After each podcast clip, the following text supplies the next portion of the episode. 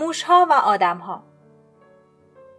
مهندسی بیولوژیک عبارت است از دخالت آگاهانه بشر در سطح زیستی با هدف تغییر شکل قابلیت ها یا نیازها یا امیال یک موجود زنده به منظور تحقق ایده های فرهنگی از پیش تعیین شده از قبیل تمایلات هنری ادواردو کاک. مهندسی بیولوژیک فی نفسه چیز جدیدی نیست.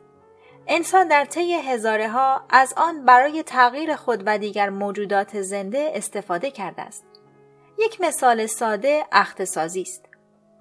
شاید ده هزار سال باشد که انسان گاوهای نر را اخته می کرده است تا خوی تهاجمی آنها را تخفیف دهد و از آنها مثلا برای شخم زدن استفاده کند. انسانها پسران خود را نیز اخته می کردند تا از آنها خوانندگان سوپرانو با صدایی مسهور کننده بسازند و نیز خاجه هایی به وجود آورند که بتوان با خیال راحت نظارت بر حرمسرای سلطان را به آنان سپرد. اما پیشرفت های اخیر در درک ما از عملکرد موجودات زنده حتی تا سطح سلول و هسته امکاناتی را فراهم کرده است که سابقا در تصور نمی گنجید. مثلا امروز می توانیم نه تنها مردی را اخته کنیم بلکه می توانیم جنسیت او را از طریق جراحی و درمانهای هورمونی تغییر دهیم. اما همه چیز به اینجا ختم نمی شود. در نظر داشته باشید که در سال 1996 انتشار عکس زیر در روزنامه ها و تلویزیون چه انزجار و تعجب و حراسی به دنبال داشت. نه، فتوشاپ در اینجا نقشی نداشت. این عکسی دستکاری نشده از یک موش واقعی است که دانشمندان در پشتش سلولهای قضروف گاو کاشتند. دانشمندان توانستند رشد بافت جدید را کنترل کنند و در این مورد آن را به چیزی تبدیل کنند مثل گوش انسان. این فرایند شاید به زودی دانشمندان را قادر به تولید گوشهای ساختگی کند که می توان در بدن انسانها کاشت. مهندسی ژنتیک قادر به کارهایی است از این هم شگفتانگیزتر و برای همین است که موجی از مخالفتهای اخلاقی و سیاسی و ایدئولوژیک به بار آورده است. فقط یگان پرستان خدا ترس نیستند که به قصد نقش خداوند توسط انسان معترضند. بحت و حراس بسیاری از خدا ناباوران سفت و سخت هم از این فکر که دانشمندان دارند پا در کفش طبیعت می کنند کمتر از آن نیست.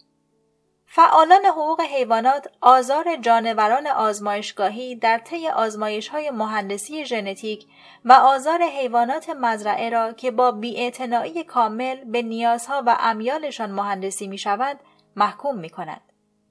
فعالان حقوق بشر حراسان از آنند که مهندسی ژنتیک برای ساختن ابر انسانهایی به کار گرفته شود که بقیه انسانها را به بردگی بکشانند.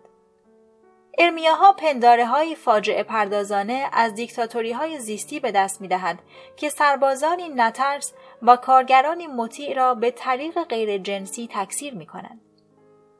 احساس غالب این است که فرصت های بسیار زیادی با سرعتی زیاد به وجود می آیند و همچنین توانایی ما در تغییر ژنها بر توانایی ما در استفاده عاقلانه و دوراندیشانه از این مهارت ها پیشی می گیرد. نتیجه این است که در حال حاضر تنها از بخشی از قابلیت های بالقوه مهندسی ژنتیک استفاده می کنیم. اغلب موجودات زنده که تاکنون مهندسی شده اند آنهایی هستند که ضعیفترین واسطه های سیاسی را داشتند مثل گیاهان، قارچها، باکتری ها و حشرات. به عنوان مثال نسلهایی از باکتری ایکولای که در روده انسان زندگی می کنند مهندسی ژنتیک شده اند تا سوخت زیستی تولید کنند. همچنین ایکولای و چند گونه قارچی مهندسی شدهاند تا انسولین تولید کنند و به این صورت هزینه های درمان دیابت را کاهش دهند. ژنی از یک ماهی قطبی را در سیب زمینی داخل کردند که گیاهان را در مقابل سرما مقاومتر کنند. معدودی از پستانداران هم تحت مهندسی ژنتیک قرار گرفتند. صنایع تولید شیر به دلیل ورم پستان گاوها سالانه متحمل میلیاردها دلار خسارت می شوند. دانشمندان اکنون مشغول آزمایش با گاوهای مهندسی ژنتیک شده هستند که شیرشان لیسوستافین دارد. صنعت گوشت خوک که به دلیل نگرانی مصرف کنندگان از چربی های مزر در گوشت خوک دچار کاهش فروش شده بود امیدواری هایی به دست آورده است زیرا اکنون آزمایش هایی برای به وجود آوردن نوعی خوک صورت می گیرد که در درون بدنشان ژنهای یک کرم نهاده می شود. این ژنهای جدید باعث می شوند که خوک ها اسید چرب مضر امگا 6 را به همگروه مفید خود یعنی امگا 3 تبدیل کنند. برای نسل بعدی مهندسی ژنتیک ساخت خوک با چربی خوب مثل بازی بچه ها خواهد شد. متخصصان ژنتیک نه تنها توانستهاند عمر متوسط کرمها را شش برابر کنند بلکه همچنین موشهای نابغه ساختند که حافظه بسیار بهتر و مهارت‌های یادگیری بیشتری دارند. موش آبی جونده نیرومند و کوچک شبیه به موش است که اغلب گونه های آن در امور جنسی لاقیت هستند. اما در گونه ای از آن موشهای آبی نر و ماده روابط تکهمسری و پایداری را به وجود می آورند. متخصصان ژنتیک ادعا می کنند ژنهایی را که در موشهای آبی باعث تمایلات تکهمسری می شود جداسازی کردند. اگر افزودن یک ژن می تواند یک موش آبی با گرایش های دنجوانی را به شوهری عاشق و وفادار بدل کند پس چندان با این هدف فاصله نداریم که بتوانیم با مهندسی ژنتیک نه تنها قابلیت های فردی جوندگان و انسان ها بلکه همچنین ساختار اجتماعی آنها را نیز دگرگون کنیم. بازگشت ناندرتال ها اما خواسته متخصصان ژنتیک فقط دگرگون کردن تبار موجودات زنده نیست. هدف آنها دوباره زنده کردن موجودات منقرض شده هم هست. و این فقط مثل فیلم پارک جوراسیک به دایناسورها محدود نخواهد شد. یک گروه از دانشمندان روسی و ژاپنی و کره‌ای اخیرا نقشه ژنوم ماموت‌های باستانی منجمدی را که در سرزمین‌های یخبسته سیبری یافتهاند تهیه کردند. اکنون در نظر دارند سلول تخمک بارور شده یک فیل امروزی را بگیرند و دی ای آن را با دی ای بازسازی شده یک ماموت عوض کنند و آن را در رحم یک فیل قرار دهند. انتظار آنها این است که حدود 22 ماه بعد بار دیگر پس از 5000 سال ماموت جدیدی متولد شود. اما چرا به ماموت ها بسنده کنیم؟ پروفسور جورج چرچ از دانشگاه هاروارد اخیرا عنوان کرده است که پس از تکمیل پروژه ژنوم ناندرتال ها خواهیم توانست دی ای بازسازی شده ناندرتال ها را در تخمک یک انسان خردمند قرار دهیم و اولین کودک ناندرتال را بعد از سی هزار سال به وجود آوریم. چرچ ادعا کرد که می تواند این کار را در ازای مبلغ ناچیز سی میلیون دلار انجام دهد. چندین زن تا کنون داوطلب شدند تا به عنوان مادر نیابتی در این پروژه شرکت کنند. ما چه نیازی به ناندرتال ها داریم؟ گروهی معتقدند اگر بتوانیم ناندرتال های زنده را بررسی کنیم می توانیم به برخی از سوالات آزارنده در مورد منشأ و خصلت های منحصر به فرد انسان خردمند پاسخ دهیم. شاید بتوانیم با مقایسه مغز ناندرتال و انسان خردمند و مشخص کردن تفاوت‌های ساختاری آنها پی ببریم که چه تغییر زیستی باعث ایجاد آگاهی شده است که ما اکنون از آن بهره مندیم. گروهی دیگر از منظری اخلاقی می‌گویند که اگر انسان خردمند مسئول انقراض نئاندرتال هاست پس این وظیفه اخلاقی است که آنها را دوباره زنده کنیم. وجود نئاندرتال ها در اطراف ما می تواند مفید باشد. بسیاری از صاحبان صنایع خوشحال می شوند که به یک نئاندرتال حقوق بدهند تا کارهای حقیر دو انسان خردمند را انجام دهند. اما چرا به نئاندرتال ها بسنده کنیم؟ چرا بر سر میز طراحی خدا باز نگردیم و یک انسان خردمند بهتر طراحی نکنیم؟ توانایی ها و نیازها و امیال انسان خردمند پایه ژنتیک دارد و ژنوم او پیچیده تر از موشهای آبی و موش معمولی نیست. مهندسی ژنتیک و دیگر اشکال مهندسی بیولوژیک ظرف یک دوره نچندان طولانی شاید در طی چند دهه بعد ما را قادر می سازد تغییرات بسیار گسترده تری نه تنها در فیزیولوژی و سیستم دفاعی و امید به زندگی خود بلکه همچنین در قابلیت های ذهنی و عاطفیمان ایجاد کنیم. اگر مهندسی ژنتیک می تواند موش نابغه درست کند چرا انسان نابغه درست نکند؟ اگر می تواند موشهای آبی تک همسر به وجود آورد چرا انسانها را به گونه طراحی نکند که به همسرانشان وفادار باشند؟ انقلاب شناختی که انسان خردمند را از موجودی ناچیز به ارباب جهان تبدیل کرد نیازمند به تغییر قابل توجهی در فیزیولوژی یا حتی اندازه و شکل خارجی مغز انسان خردمند نبود و فقط مستلزم چند تغییر کوچک در ساختار مخ میانی بود. شاید یک تغییر کوچک دیگر برای برانگیختن انقلاب شناختی دوم کافی باشد تا نوع کاملا جدیدی از آگاهی را به وجود آورد و انسان خردمند را به چیزی کاملا متفاوت تبدیل کند. آری ما در واقع هنوز فراست لازم برای رسیدن به این هدف را نداریم اما به نظر می رسد که موانع تخصصی غیرقابل عبوری وجود نداشته باشد که ما را از ایجاد ابر انسان باز دارد. موانع اصلی مخالفت های اخلاقی و سیاسی هستند که پژوهش در مورد انسانها را کند کردند. استدلال های اخلاقی هر چقدر هم قانع کننده باشند نمی‌توان مطمئن بود که بتوانند به مدت طولانی از گام های بعدی ممانعت کنند. به خصوص وقتی که این ممانعت اموری مثل امکان افزایش نامحدود طول عمر، غلبه بر بیماری های لاعلاج و ارتقای توانایی های عاطفی و شناختی را به خطر اندازد. مثلا چه می شود اگر علاجی برای بیماری آلزایمر پیدا کنیم که به عنوان مزیتی جانبی بتواند حافظه های سالم را هم به طرز شگفتانگیزی بهتر کند. آیا کسی می تواند تحقیقات مربوط به این کار را متوقف کند؟ و وقتی درمان پیدا شد آیا مرجعی قانونی می تواند این معالجات را صرفا محدود به بیماران آلزایمر کند و مانع از آن شود که افراد سالم از آن استفاده کند و حافظه خارق العاده داشته باشند؟ معلوم نیست که مهندسی بیولوژیک واقعا بتواند ناندرتال ها را دوباره زنده کند اما بسیار محتمل است که بتواند پرده های ابهام را در مورد انسان خردمند کنار بزند و رفتن با ژنهایمان لزوما ما را نخواهد کشت اما ممکن است آنقدر انسان خردمند را دستکاری کنیم که دیگر نخواهیم انسان خردمند باشیم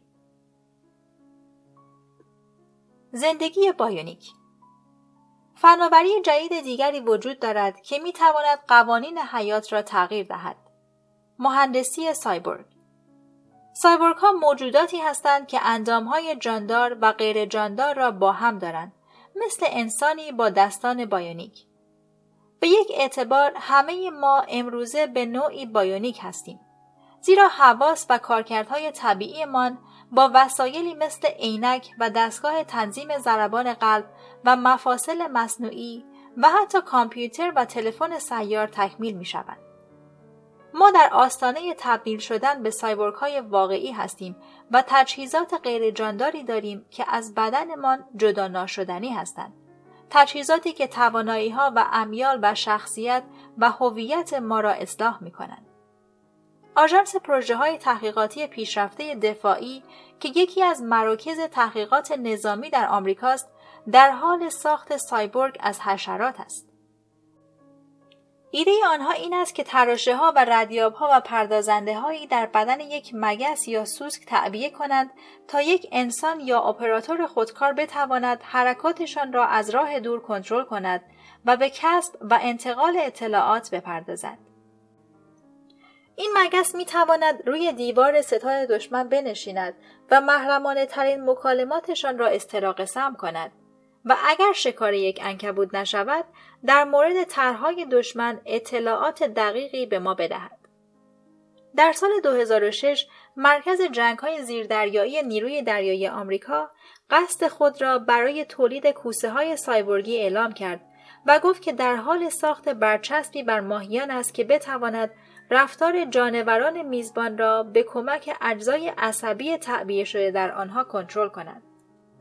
سازندگان امیدوارند بتوانند با بهرهگیری از های طبیعی کوسه ها در کشف نیروی مغناطیسی که برتر از های ساخته دست انسان هستند، های الکترومغناطیسی ایجاد شده توسط زیردریایی ها و ها در عمق آبها را شناسایی کنند. انسان خردمند هم در حال تبدیل شدن به سایبورگ است. جدیدترین نسل سمعک گاهی گوش بایونیک خوانده می شود. این وسیله از گیرنده تشکیل شده است که صدا را از طریق میکروفونی دریافت می کند که در قسمت بیرونی گوش تعبیه می شود. این گیرنده بعد از تصویه صداها صداهای انسانی را شناسایی می کند و با تبدیل آنها به سیگنال های الکتریکی مستقیما آنها را به عصب شنوایی مرکزی و از آنجا به مغز میفرستد. Retina Implant شرکت آلمانی تحت حمایت دولت در حال ساخت یک پروتز شبکیه است که شاید این امکان را برای نابینایان فراهم آورد تا بخشی از بیناییشان را باز یابند. یک ریز تراشه در درون چشم بیمار نهاده می شود. سلول های فوتوالکتریک با جذب نوری که به چشمشان میافتد آن را به انرژی الکتریکی تبدیل می کنند که سلول های عصبی سالم در شبکیه را تحریک می کنند. تکانه های عصبی این سلول ها مغز را تحریک می کند و در آنجا به بینایی تبدیل می شود. در حال حاضر این تکنولوژی به بیماران امکان می دهد تا مسیر خود را پیدا کنند، حروف را تشخیص بدهند و حتی چهره ها را باز شناسند. جس سالیبان برکار آمریکایی در سال 2001 در یک حادثه هر دو دست خود را تا کتف از دست داد. او امروز با کمک مؤسسه توانبخشی شیکاگو از دو دست بایونیک استفاده می کند. ویژگی خاص دست های جدید جس این است که فقط با نیروی ذهن عمل می کنند. میکروکامپیوترها سیگنال های عصبی را که از مغز جس می رسند به فرمان های الکتریکی تبدیل می کند و دستها به حرکت در می آیند. وقتی که جسم می خواهد دستش را بلند کند همان کاری را می کند که هر انسان عادی به طور ناخودآگاه انجام می دهد و دستش بالا می رود. این دستها در مقایسه با دستهای طبیعی و جاندار کارهای بسیار کمتری می توانند انجام دهند اما جس را قادر به انجام دادن کارهای ساده روزمره می کند. یک دست بایونیک مشابه اخیرا برای کلودیا میشل کار گذاشته شده است سربازی آمریکایی که دستش در سانحه موتورسیکلت قطع شد دانشمندان بر این باورند که به زودی دستهای بایونیکی خواهیم داشت که نه تنها هر وقت می خواهیم حرکت می کنند بلکه می توانند سیگنال هایی را به مغز بازگردانند و به این صورت افرادی که قطع عضو شده اند می توانند حتی حس لامسه خود را بازیابند. در حال حاضر این دستهای بایونیک نمی توانند جانشینی برای دستهای طبیعی و جاندار باشند اما قابلیت این را دارند که بی اندازه تکمیل شوند. مثلا دستهای بایونیک می توانند بسیار قدرتمندتر از دستهای طبیعی و جاندار باشند و به سادگی بر یک قهرمان مشزنی فائق آیند. به علاوه این امتیاز را دارند که می توانند هر چند سال یک بار تعویض شوند یا از بدن جدا شوند و از راه دور عمل کنند. دانشمندان در دانشگاه دوک در کارولینای شمالی اخیرا این را با میمونهای رسوس به نمایش گذاشتند که در مغزشان الکترود تعبیه شده بود. الکترودها سیگنال های مغزی را جمع آوری می کنند و به دستگاه های بیرونی انتقال می دهند. میمونها را طوری تمرین دادند تا فقط از طریق ذهن خود بر دستها و پاهای بایونیک جدا از بدن اعمال کنترل کنند. میمونی به نام اورورا آموخت تا همزمان با حرکت دادن دستهای طبیعی و جاندار خود با ذهنش یک دست بایونیک جدا از بدن را هم کنترل کند. اورورا مانند بعضی الهه های هندو اکنون سه دست دارد که می توانند در اتاقها یا حتی در شهرهای مختلفی قرار داده شوند. او می تواند در آزمایشگاه خود در کارولینای شمالی باشد و با یک دست پشتش و با دست دیگر سرش را بخاراند و همزمان موزی را در نیویورک بدزدد. یک میمون رسوس دیگر به نام آیدویا هنگامی که در سال 2008 از کارولینای شمالی با ذهنش یک جفت پای بایونیک را در کیوتوی ژاپن کنترل می کرد، شهرت جهانی یافت. این پاها 20 برابر خود آیدویا وزن داشتند. سندروم قفل شدگی وضعیتی است که در آن فرد تمام یا تقریبا تمام توانایی حرکتی قسمت‌های مختلف بدن خود را از دست می دهد. اما توانایی های ذهنی و شناختی او سالم می ماند. تا کنون مبتلایان به این بیماری تنها از طریق حرکات محدود چشمهایشان قادر به رابطه با جهان خارج بودند. اما در مغز بیماران معدودی الکترودهای جمعآوری کننده سیگنال های مغزی کار گذاشته شده است. تلاش های صورت گرفته است تا این سیگنال ها نه تنها به حرکات بلکه به کلمات تبدیل شوند.